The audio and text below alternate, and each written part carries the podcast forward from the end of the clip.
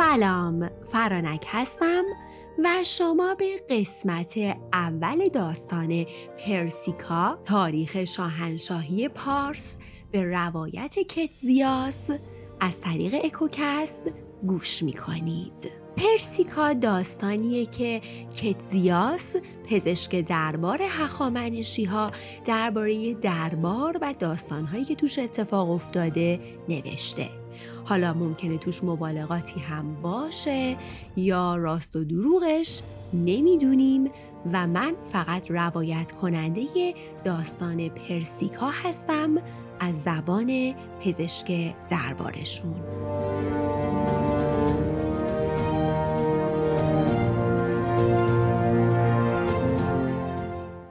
از شروع داستان بریم یکم راجع به خود کتزیاس بشنویم که اصلا کتزیاس کی بود و چجوری به دربار ایران راه پیدا کرد. کتزیاس تو شهر کنیدوس یکی از شهرهای باستانی یونان که الان یکی از شهرهای جنوب غربی ترکیه است.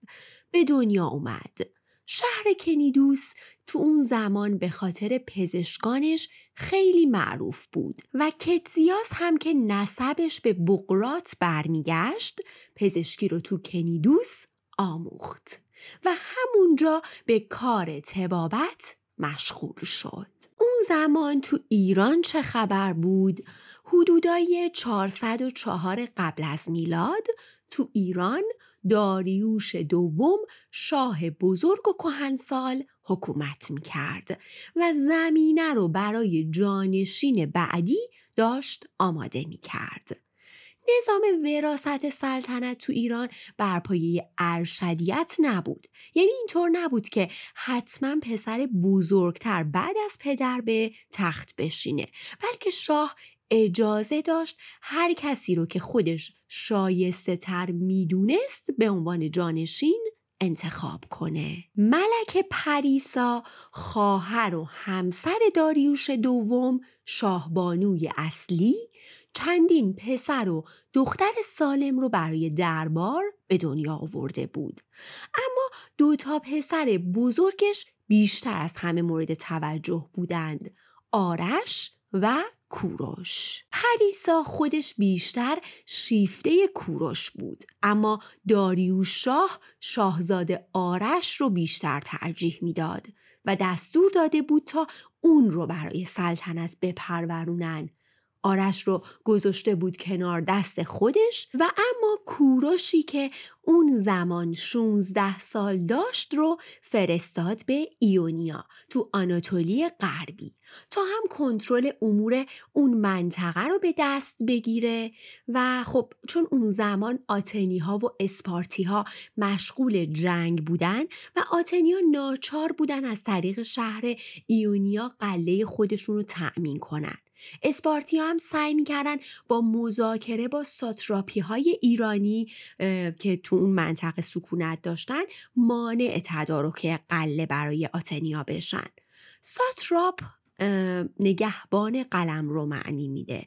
و اونها ساتراپی های ایرانی یعنی کسایی که اونجا نگهبان اون منطقه و روی ایران بودن. خب ساتراپ ها هم متناوبا از یکی از این دو طرف حمایت می‌کردن. گاهی سمت آتنی ها بودن و گاهی سمت اسپارتی ها داریوش شاه وقتی کوروش رو به اون منطقه فرستاد ازش خواستا دوستی اسپارتی ها رو جلب کنه. چون طبق تحلیل هایی که کرده بود اونها پیروز جنگ بودن.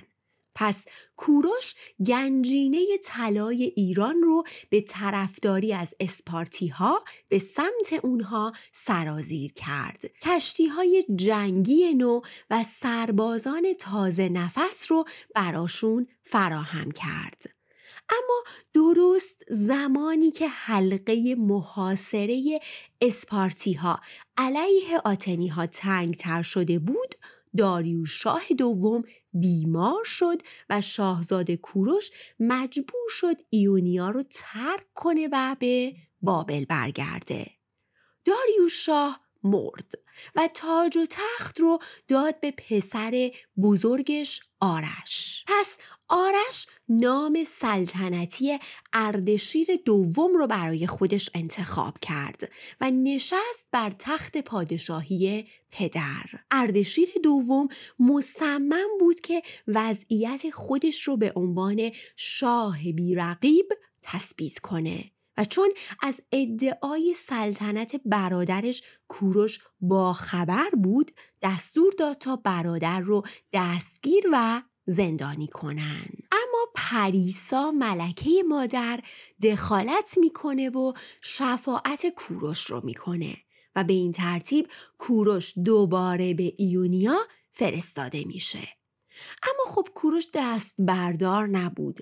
می‌دونست که با وجود اردشیر اون به هیچ جایی نمی‌رسه. پس نقشه ای کشید و تصمیم گرفت تو منطقه ایونیا و با کمک اسپارتی ها سپاهی جمع کنه و به سمت بابل و به منظور براندازی سلطنت برادر بتازه.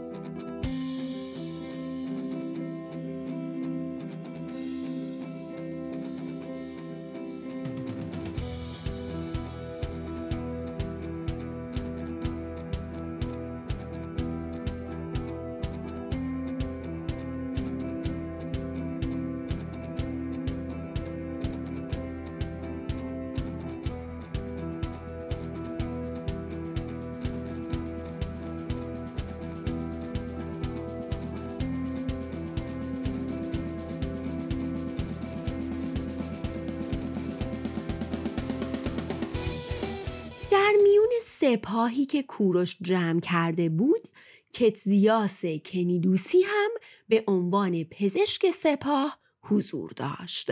و اینجا نقطه ای بود که کتزیاس به میون ایرانی ها راه پیدا می‌کنه. اردشیر دوم وقتی از لشکرکشی برادر آگاه شد اون هم نیروهاش رو برداشت و در روستای کوناخا درست در شمال بابل که غرب بغداد کنونی میشه دوتا برادر به هم رسیدن.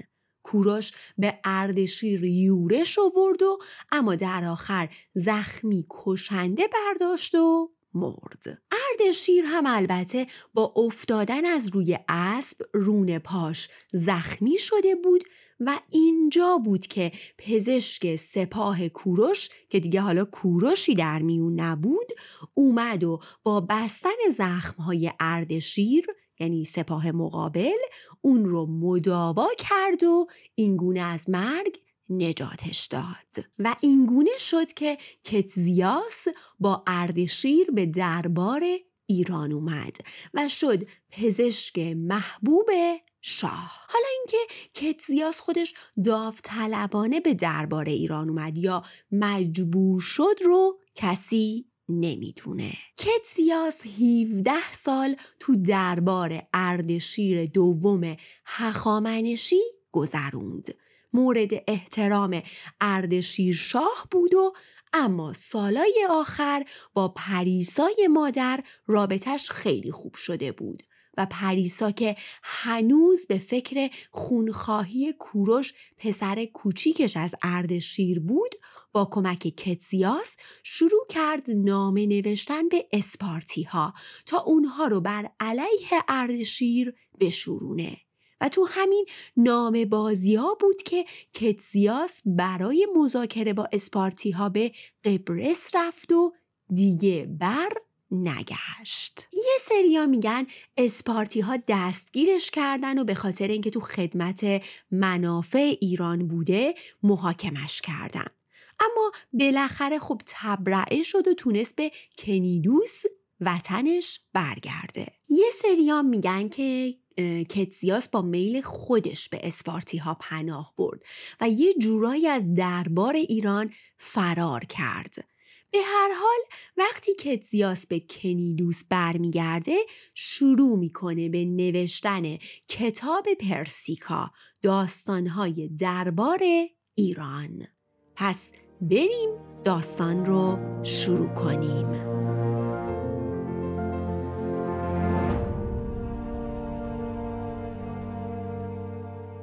این داستان نینوس و ساختن شهر نینوا. در ایام قدیم در آسیا پادشاهان بومی وجود داشتند که از اونا هیچ اقدام یا نام قابل توجهی ثبت نشده.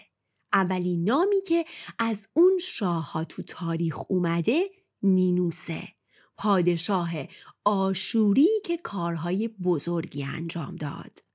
نینوس ذاتا جنگاور بود و قوی ترین جوانانش رو مسلح کرده بود و با آموزشای طولانی اونا رو به تحمل انواع رنج ها و مخاطرات جنگی عادت داده بود. و به این ترتیب سپاهی پر ابهت گرد میاره و با آریاوس پادشاه عربها که اون زمان مردان دلیری داشت متحد میشه و همراه با نیروی بزرگ به سمت همسایشون یعنی بابلیان میتازن. بومیان منطقه که تو جنگ خیلی تجربه ای نداشتن سریع مطیع میشن و نینوس به اونها دستور میده تا سالانه خراجی ثابت بپردازن و بعد پادشاهان و فرزندانشون رو به اسارت می‌گیره و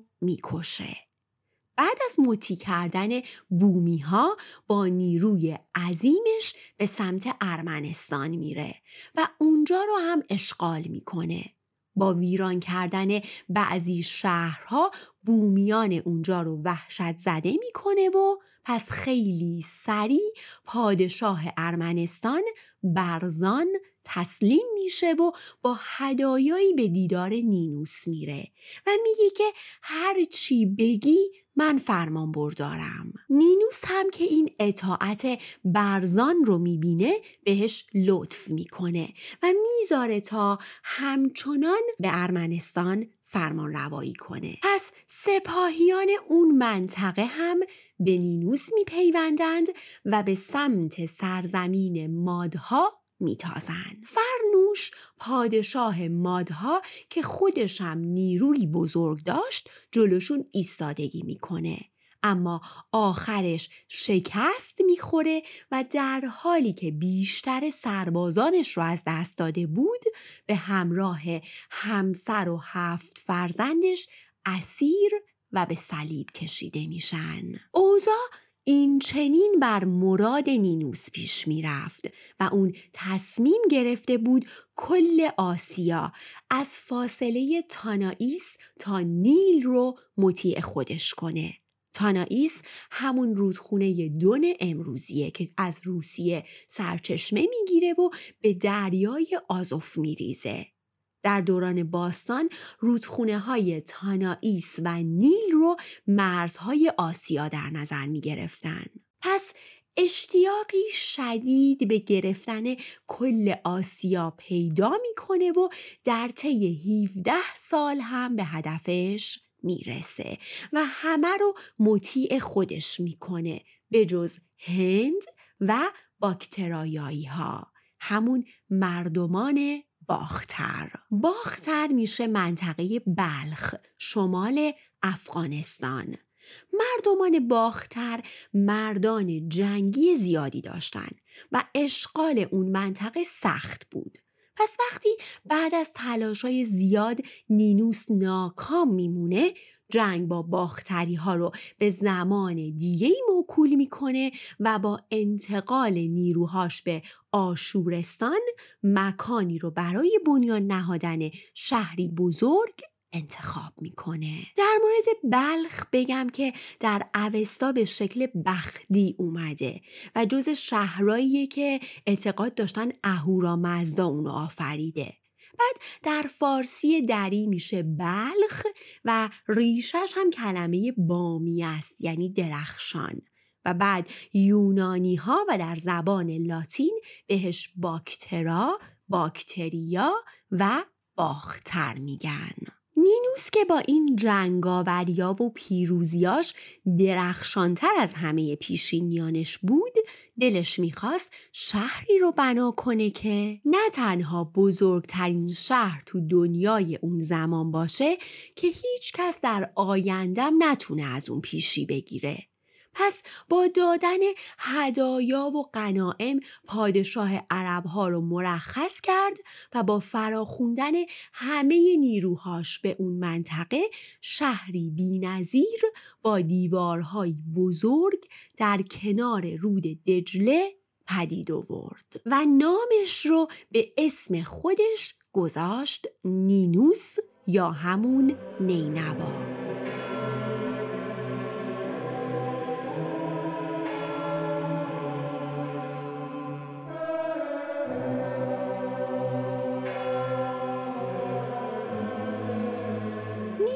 بعد از سر و سامون دادن به حکومتش بعد از چندی دوباره تصمیم می‌گیره به باختر یا همون بلخ لشکرکشی کنه. و در این لشکرکشی بود که با زیباترین و با اقتدارترین زن اون زمان یعنی سمیرامیس آشنا میشه. حالا اینکه نینوس چگونه سمیرامیس رو می‌شناسه و بر اونها چه میگذره رو دفعه بعدی میگم.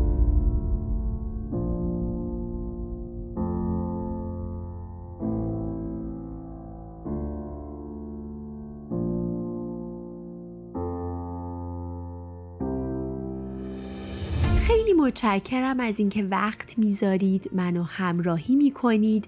با کامنت های انرژی مثبتتون حال منو خوب می‌کنید.